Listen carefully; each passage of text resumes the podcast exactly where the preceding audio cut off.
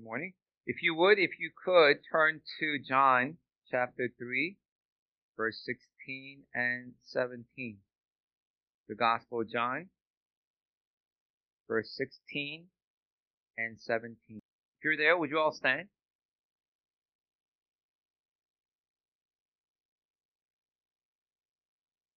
Here is the Word of God. For God so loved the world that he gave his only Son, that whoever believes in him should not perish but have eternal life.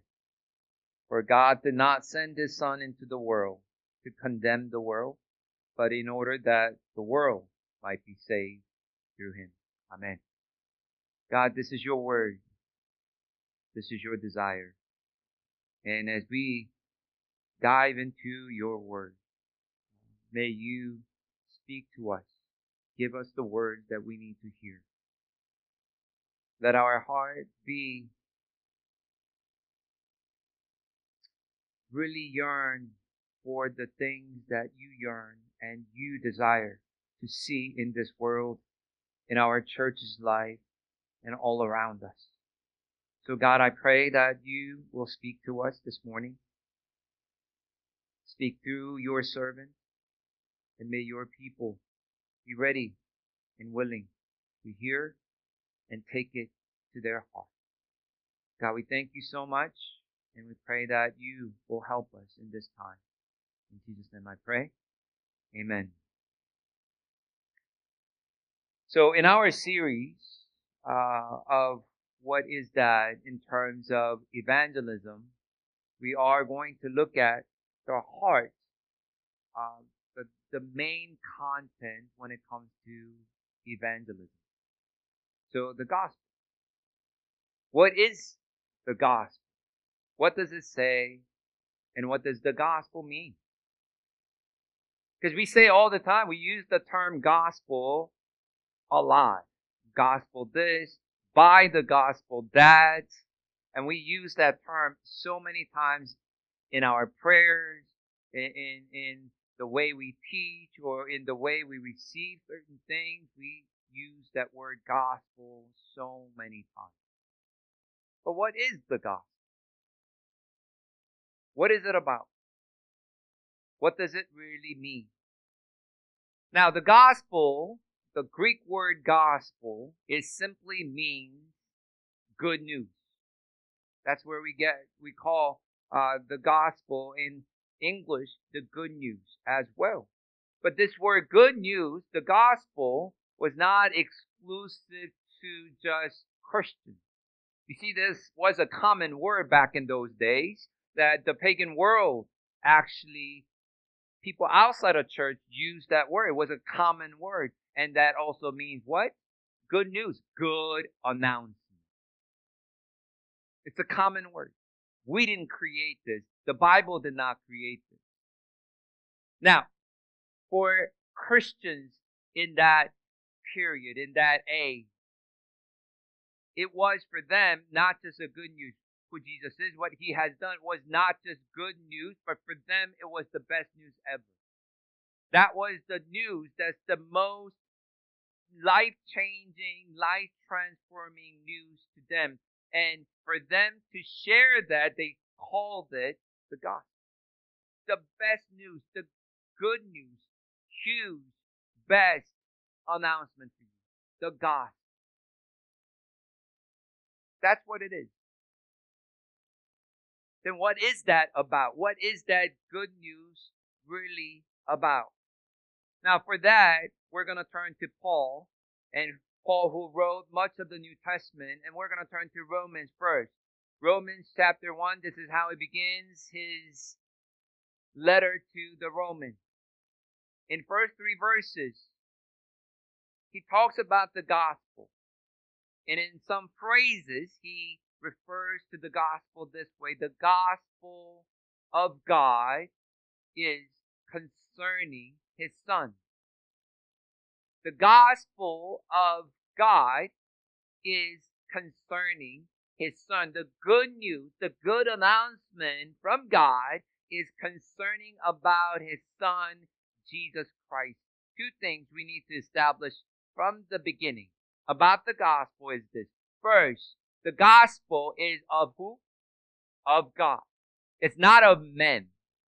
It's not by us. It is of God. It did not come from any particular individual. The gospel did not come from any particular organization. It did not come from the church. It did not come from the saints. It came from who? Thank you. It came from God. Therefore, it is the message of God, and one can even argue this is the very heart of God. The gospel. Second thing we need to establish. The gospel is a mess, message concerning his son. It's about his son. The gospel at its core is always, always absolutely about Jesus. It's about Jesus. And this is what separates the gospel, gospel from any other good or wonderful news. This is what makes the gospel powerful, life changing, life transforming, because it is the message of God.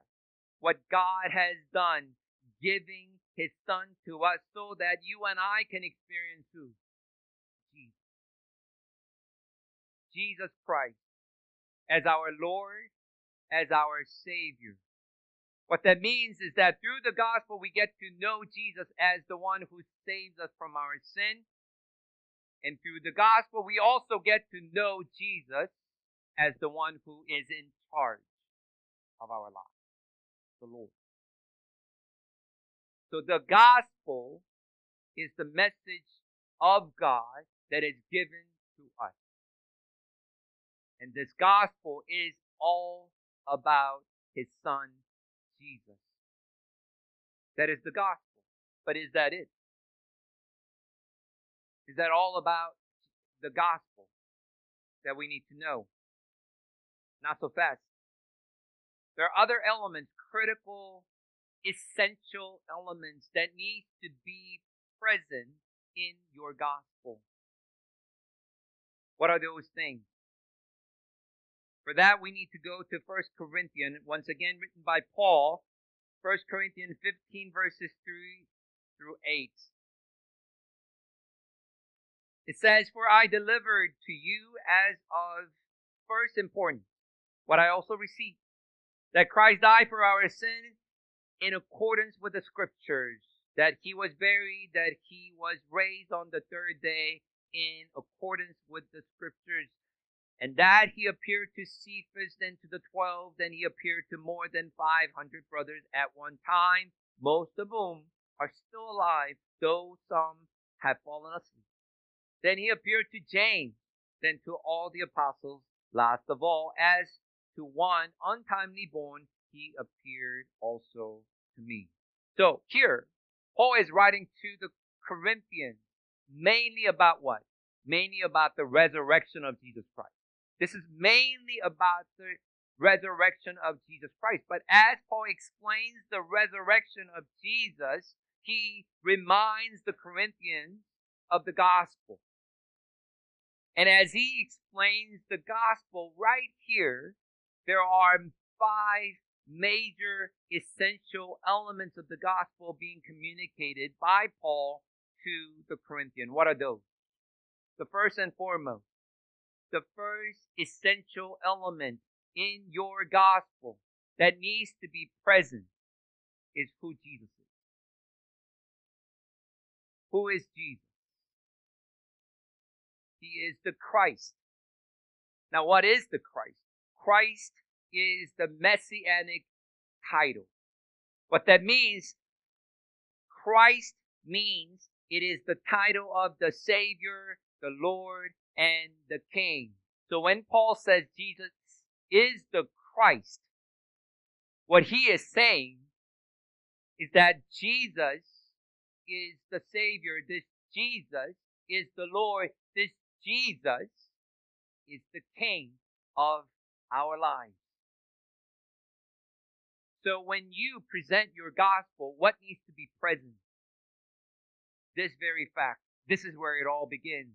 This truth must absolutely be present in your gospel. Jesus is the Christ.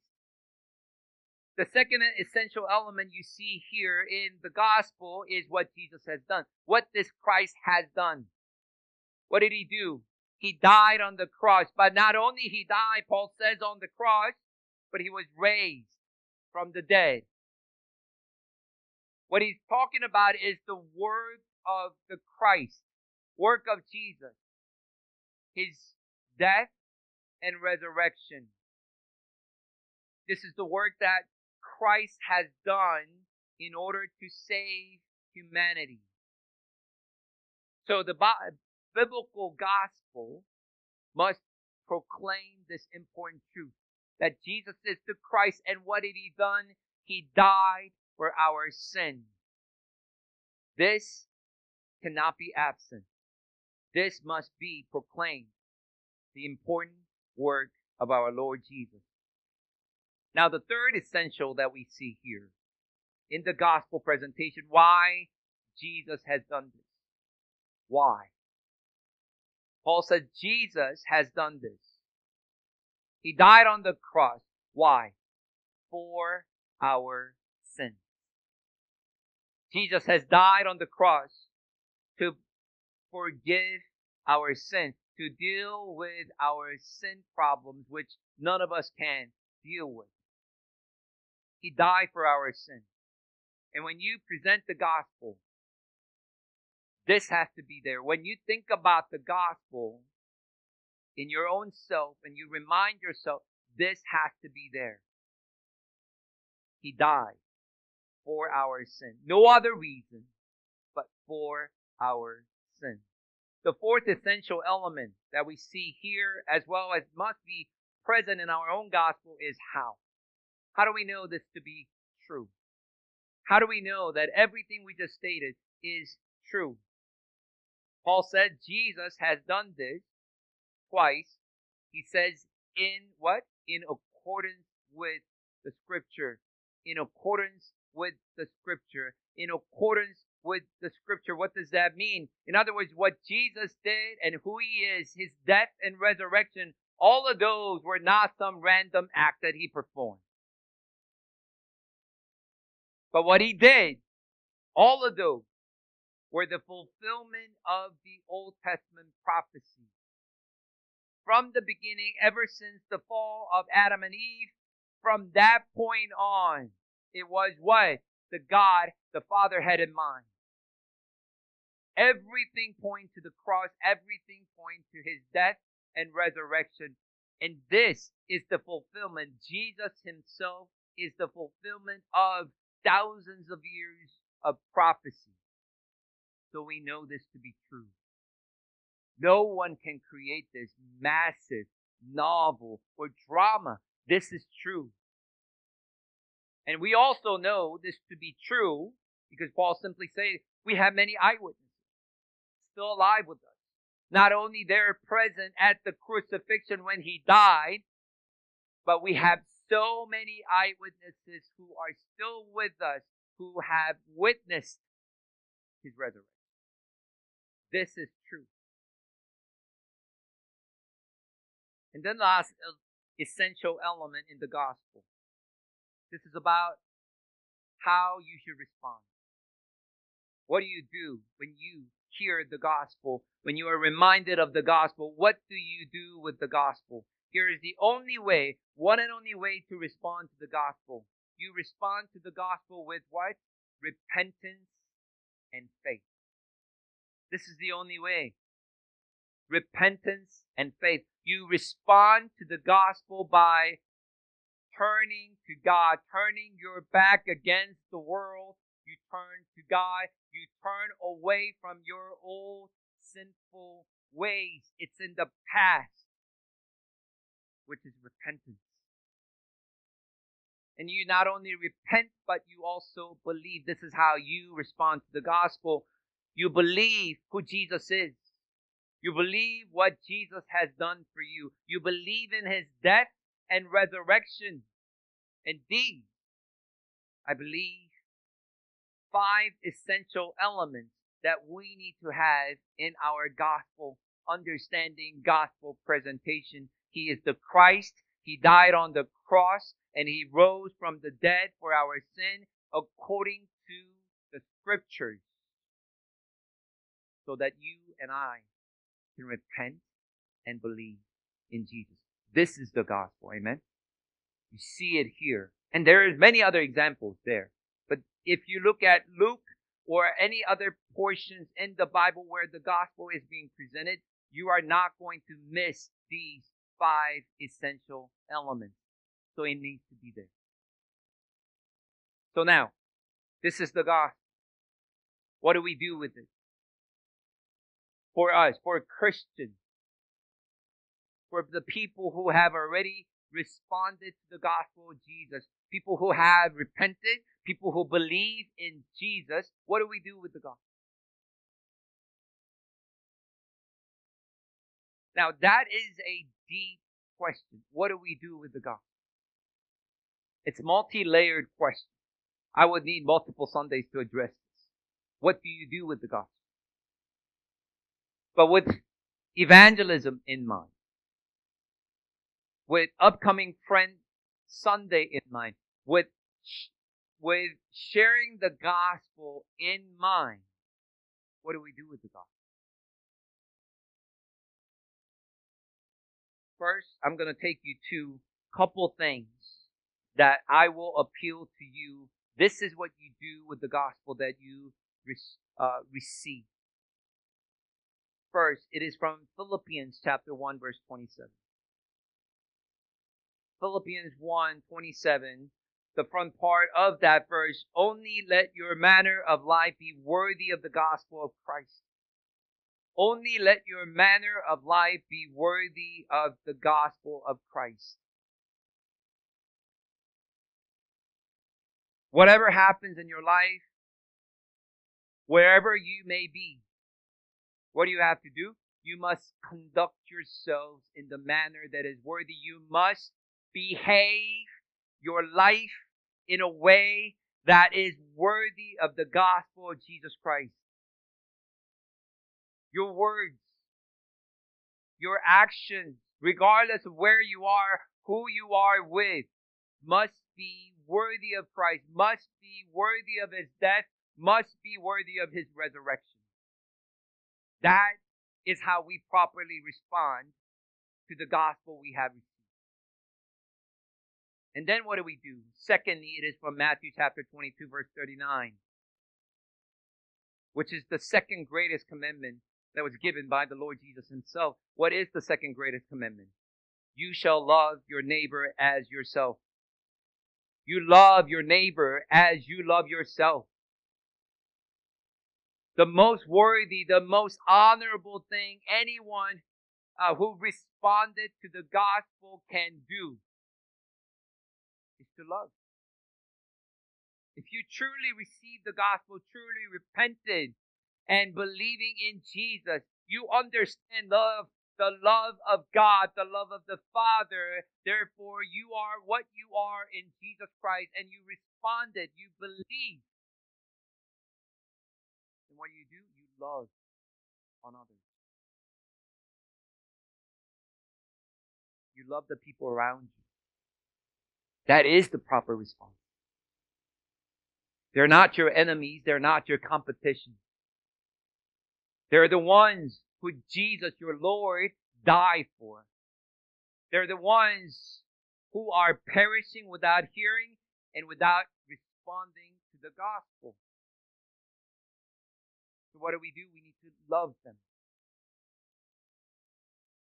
Really love them.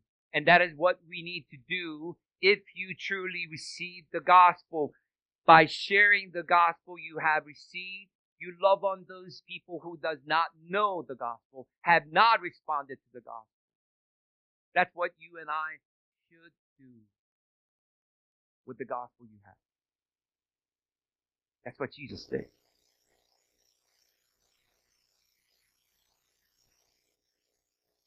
When you talk about the gospel now, we have to inevitably talk about how you share the gospel. How do you share the gospel? When was the last time you shared the gospel? Let's not answer that. My mom shared the gospel to me. My mom led me to Christ. I was 12 years old. We were doing the quiet time in the morning. And that's when I made a decision to give my life to Christ, to follow Jesus Christ, to have Him as my Lord. I made that decision when I was 12 years old. On that morning with my mom, for the first time in my life, I understood the magnitude of my sin that nailed my Lord Jesus Christ on the cross. I realized on that morning for the first time the great love the Father had for me.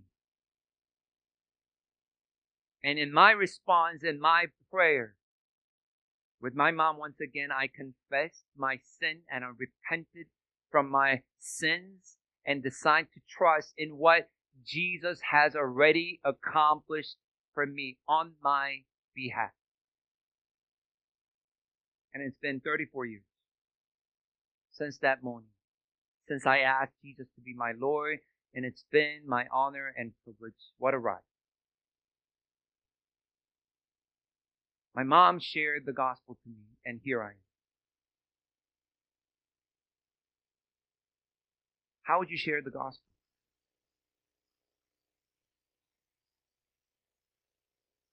All right, let's talk about this.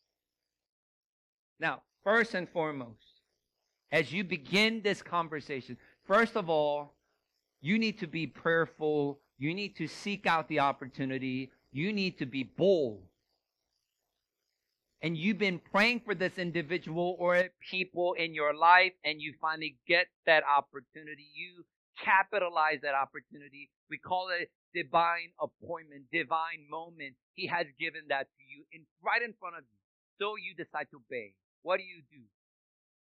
You begin your conversation by reminding them, telling them that they are not an accident. You begin there. They're not an accidental creation. But God created them with clear plan and specific purpose. And this God loves them. This God loves them. John 3.16, we read it, right? John 3.16, for God so loved the world, he gave his one and only son. Whoever believes in him shall not perish, but have eternal life. This God loves you. Remind them, tell them if they never heard it before, this God loves them. This God created all things that we know and we see. This God loves with his great love. To the point that he gave his one and only son, Jesus, for you. First John 4 9 also says this. In this, what is this? this act of giving up his son for you. In this, the love of God was made manifest among us. Jesus is now Emmanuel here with us. That God sent his only son into this world so that we might live through Jesus. Tell them and if they heard it before, remind them how much God loves. This is where it begins, okay? When you open that conversation, this is where it begins. He loves you. And then we tell them about the problem we have. Problem we all have, not just them, not just the person in front of you. We all have. And that is the sin problem. Explain to them what sin is explain to them that sin is the cause for us to be separated from God from the beginning. In the first place, it started with Adam and Eve and it continues on with us today. Sin. Then what is sin? Well, what is sin? There is a bull, there is a mark, and there is a bullseye. Anything outside of that bullseye is sin. Sin is disobeying God. God who not only created us, God only, uh, God who loves us, but God who is holy and righteous, who is the King, the Creator. Sin is disobeying this God. And you and I need to tell them how we turn from this old, a holy, righteous God and we have gone astray at many times in our own ways.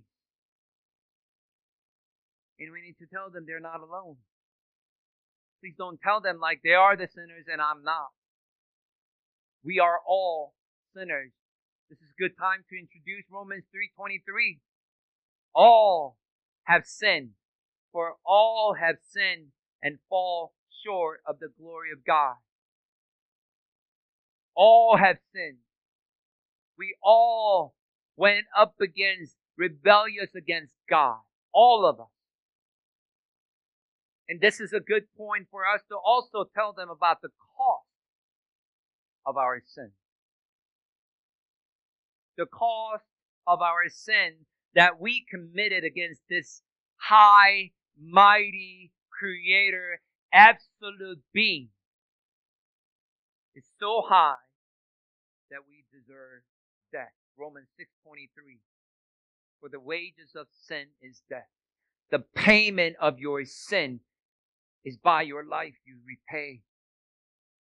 There is nothing you and I can do with our own hands in order to repay this debt with our lives. So we address the sin problem. And then we lead them to Romans 5 8. You tell them about God's love once again in his love what God has done. Romans 5 8, but God. But God. We were sinners. We were rebellious. We were uh, willfully, voluntarily, and absolutely went against his ways. And therefore we have to pay with our lives for the sins that we have committed. But God happened. But God demonstrates his own love for us in this, once again, in this is giving up his son, isn't it? While we were still sinners, Christ died for us. You tell him that. When we deserve death because of our sin, when we could not bridge this gap of sin that exists between God and us with our own hands, with our own ability, with our own goodness and kindness. God, in His infinite, amazing, unending love, He sent His Son, Jesus Christ.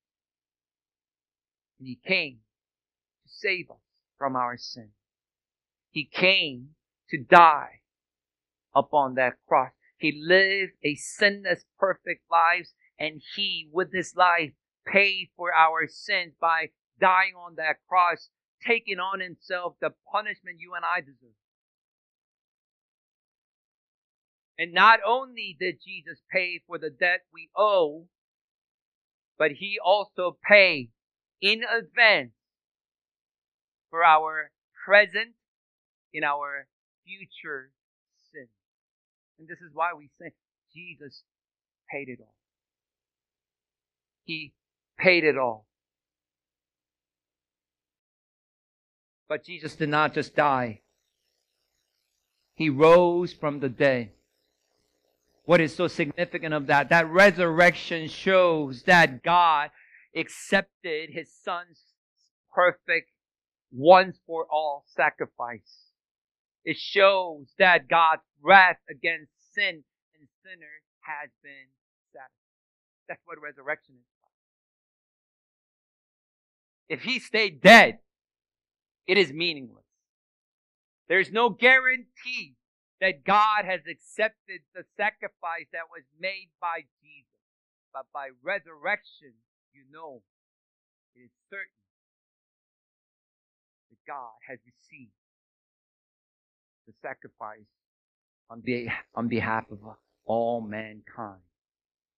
Now, after that explanation, as the people, as a person in front of you understand their sin problem, as they understand God's love, what God in Jesus has done, what do we do?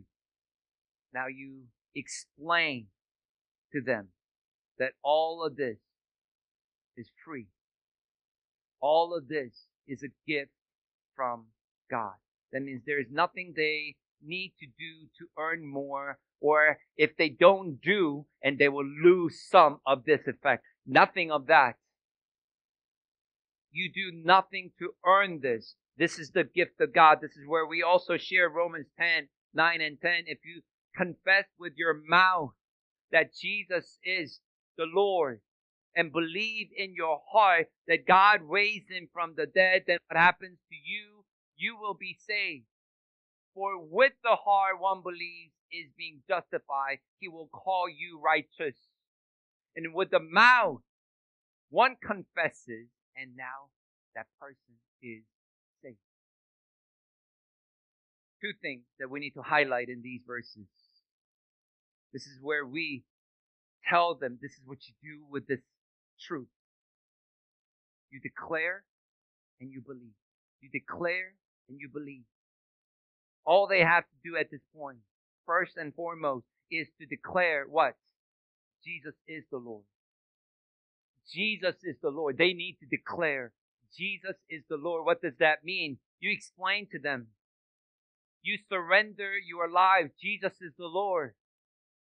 He is the Lord, not you. He is the Lord. And therefore you submit to His purpose in your life. You declare Jesus is the Lord. And then you must also must believe. You need to explain they must believe in their heart what, what Jesus did. He died and he was raised from the dead for them. They need to believe who Jesus is and what he has done. Ephesians 2, 8 and 9 is another wonderful reminder for this.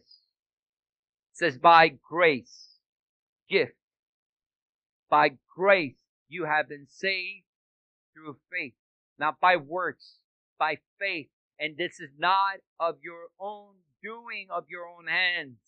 It is the gift of God, not a result of works, so that no one may boast all the glory, all the credit goes to God. Amen?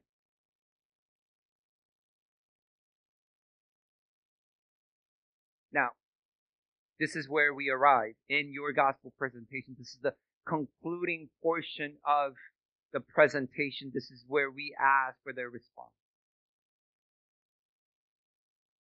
If they have any questions, you encourage them to ask any point of the time up to this point. But at this point, if they had more questions, as best as you can, you explain. You explain once again. If you need to go back at a certain point, you go back and explain. But at this point, at the end of your sharing, if they are willing to respond, if they are willing to, as we just talked about, declare and believe, what do we do? We encourage them to respond to the gospel they heard in their own words. We don't want to put words into their mouth, but we want them to respond in their own words. So this is where we assist them. Assist them to honestly admit to God that they have sinned and fallen short, that they are sinners, and they are in need, desperate need of help. We assist them to understand and say and respond that to thank God that Jesus died in their place, paying for that penalty of their own sin. We assist them to have that desire and declare that Jesus is the, not only the Savior, but also the Lord of their lives, and you lead them to ask Jesus into their lives. That they ask to Jesus to forgive their sin. Ask Jesus to bring change in their heart, in their lives, as He desires. We want to encourage an expression of faith, expression of gratitude to Jesus for being their Lord. And we pray together. And you pray together. You pray for them. And you encourage that person to pray with you. Grace Point, I, I tell you, if you experience this moment, if you have experienced this moment, then you know how exciting this moment is. There are no words that can adequately explain how amazing, how wonderful this moment really is. It is a celebration. It calls for a great celebration. The Bible tells us when a soul is earned and won, then heaven rejoices.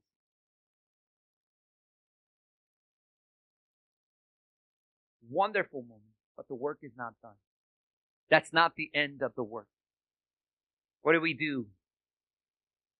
Because he, oh, we also want to be there to help them to navigate this new life, and we need to show how to follow Jesus.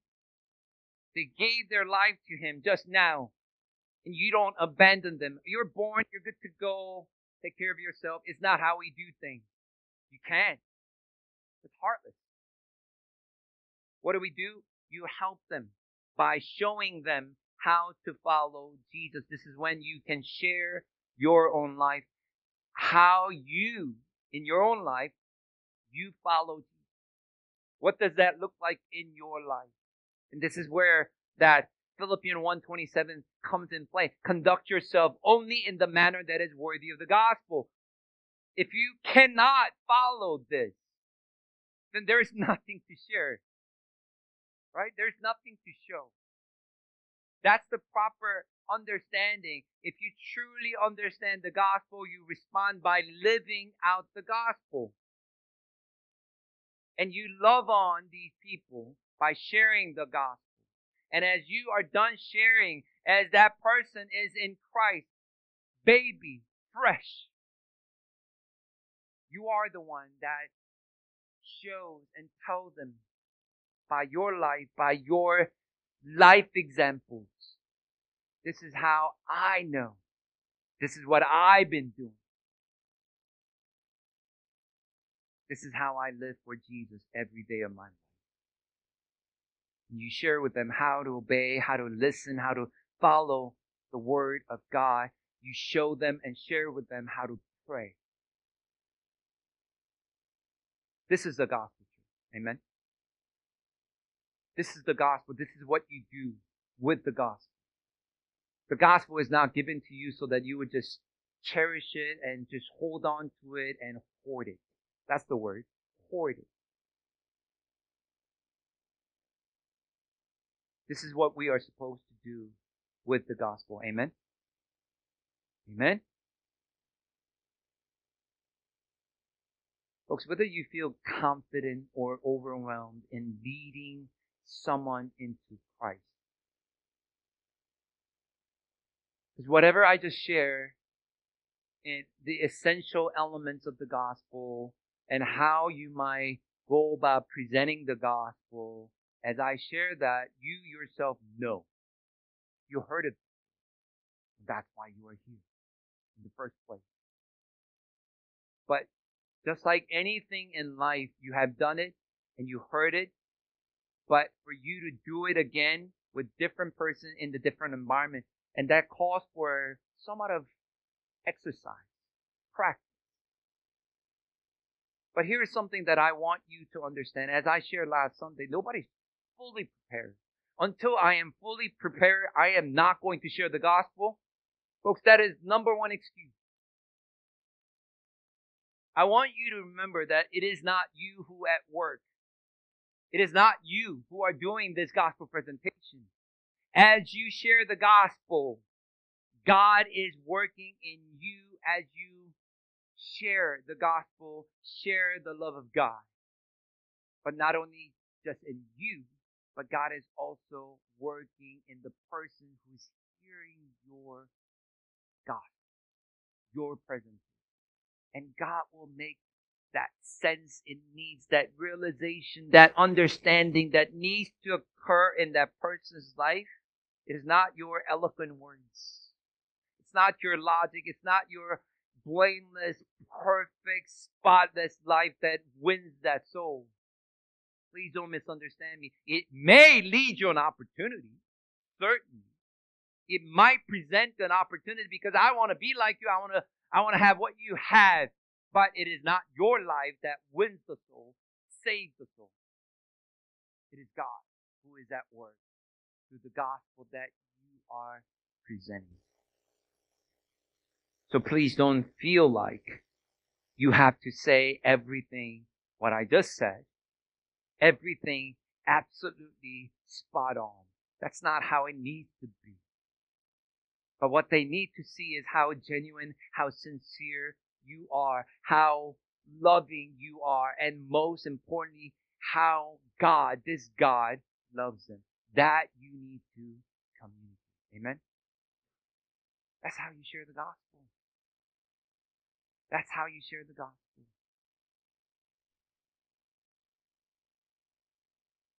So prayerfully, let us conduct ourselves, live, behave in a way that we truly received and responded to the gospel. And as we do, when you open that conversation, when you try to open that door, the door the person would be open to hear what you have to say. And you love on them. This is not a duty. This is not a chore. Even though we're commissioned to do this, you do this out of sheer love for them.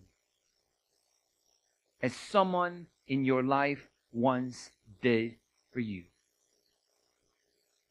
It could be your loved one in your family. It could be your relative. It, could be uh, your friends. It could be uh, someone in the influence, the circle of influence. And you have been conducting yourself in the manner that is worthy of the gospel long enough, and you now capitalize. God, you prayerfully look for an opportunity. You pray to God for the words to be given. And you share without fear, with boldness, and with absolute conviction. You tell them who Jesus is, what he has done, and how desperately, you may not know now, but how desperately you need Jesus. What that means to have him as Savior and Lord. Explain. Brush up on some of those references I've made. Will be nice to memorize all of these would be nice to read, not your own logic or paraphrase it or quote unquote kind of remember, but open. Open. Because that may be the first and last time this non believing friend will read the word with you. And that in itself is a win.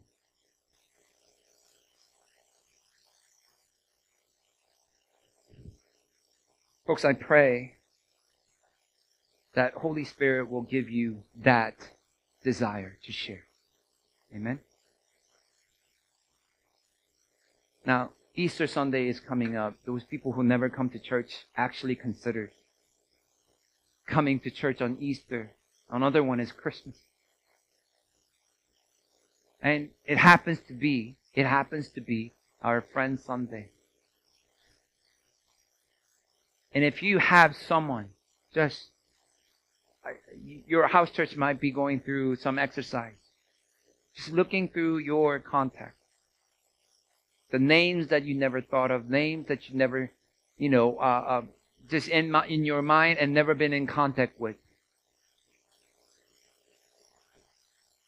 Who are these people? What are their conditions? Are they in faith or not? And you do what any gospel responded person would be. Reach out. Love on them. And see what needs to occur. Amen? And this is what we're called to do. Let's pray. I want us to, just in light of what we've been singing, what we've been talking about, if you would like to give thanks to God for what occurred in your life, in your heart, you want to remember that person who delivered this life altering, life changing message of Jesus Christ and give thanks to God. You may want to pray that you will live a life that will be worthy of the gospel, of his death, of his resurrection, so that so that we will bring glory, not shame, glory to the Father in heaven. And that will present us, give us that opportunity as prayerfully seek. And when time comes, as the Spirit leads you, nudge you to open your mouth, and as you share, pray for boldness, pray for strength.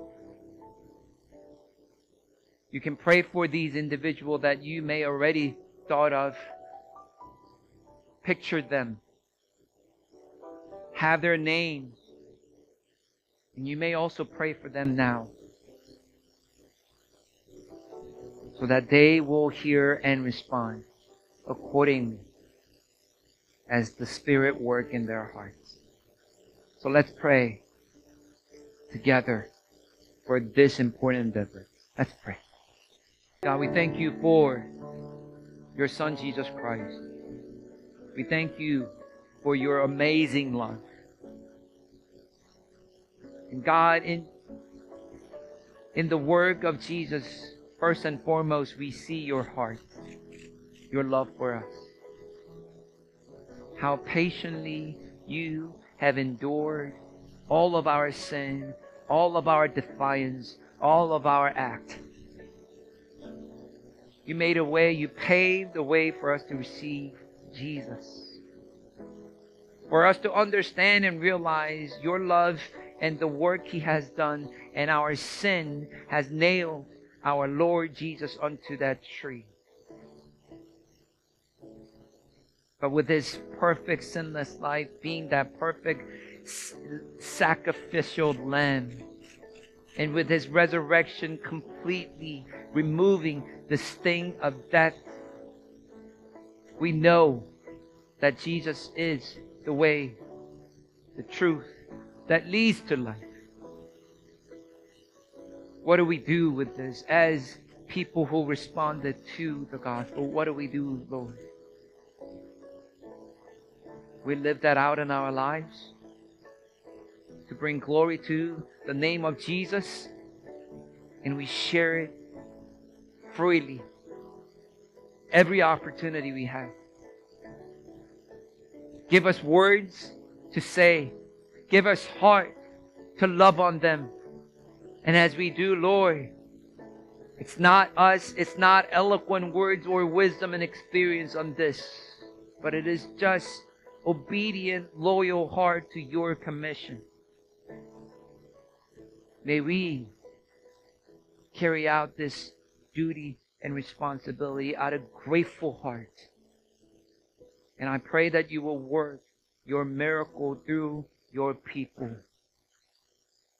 through their willingness, through their love. Lord, may another life, may we witness the birth of another new life in Jesus. God, we pray for this. God, we pray for this. May our hearts be right. Uh, may our mind be focused. God, we pray that you will also help us and lead us and guide us in all areas of our lives, the responsibility you have given us, and these are our mission fields at home, at work, at school, anywhere you place us to be, Lord, these are our mission field to represent the gospel, to share the gospel by loving on them. God, bless them and protect them. Provide all that is necessary for us to do what you called us to do. We praise you and may you go with them, Lord. Go before them. We pray all this in Jesus' name. Amen. Amen.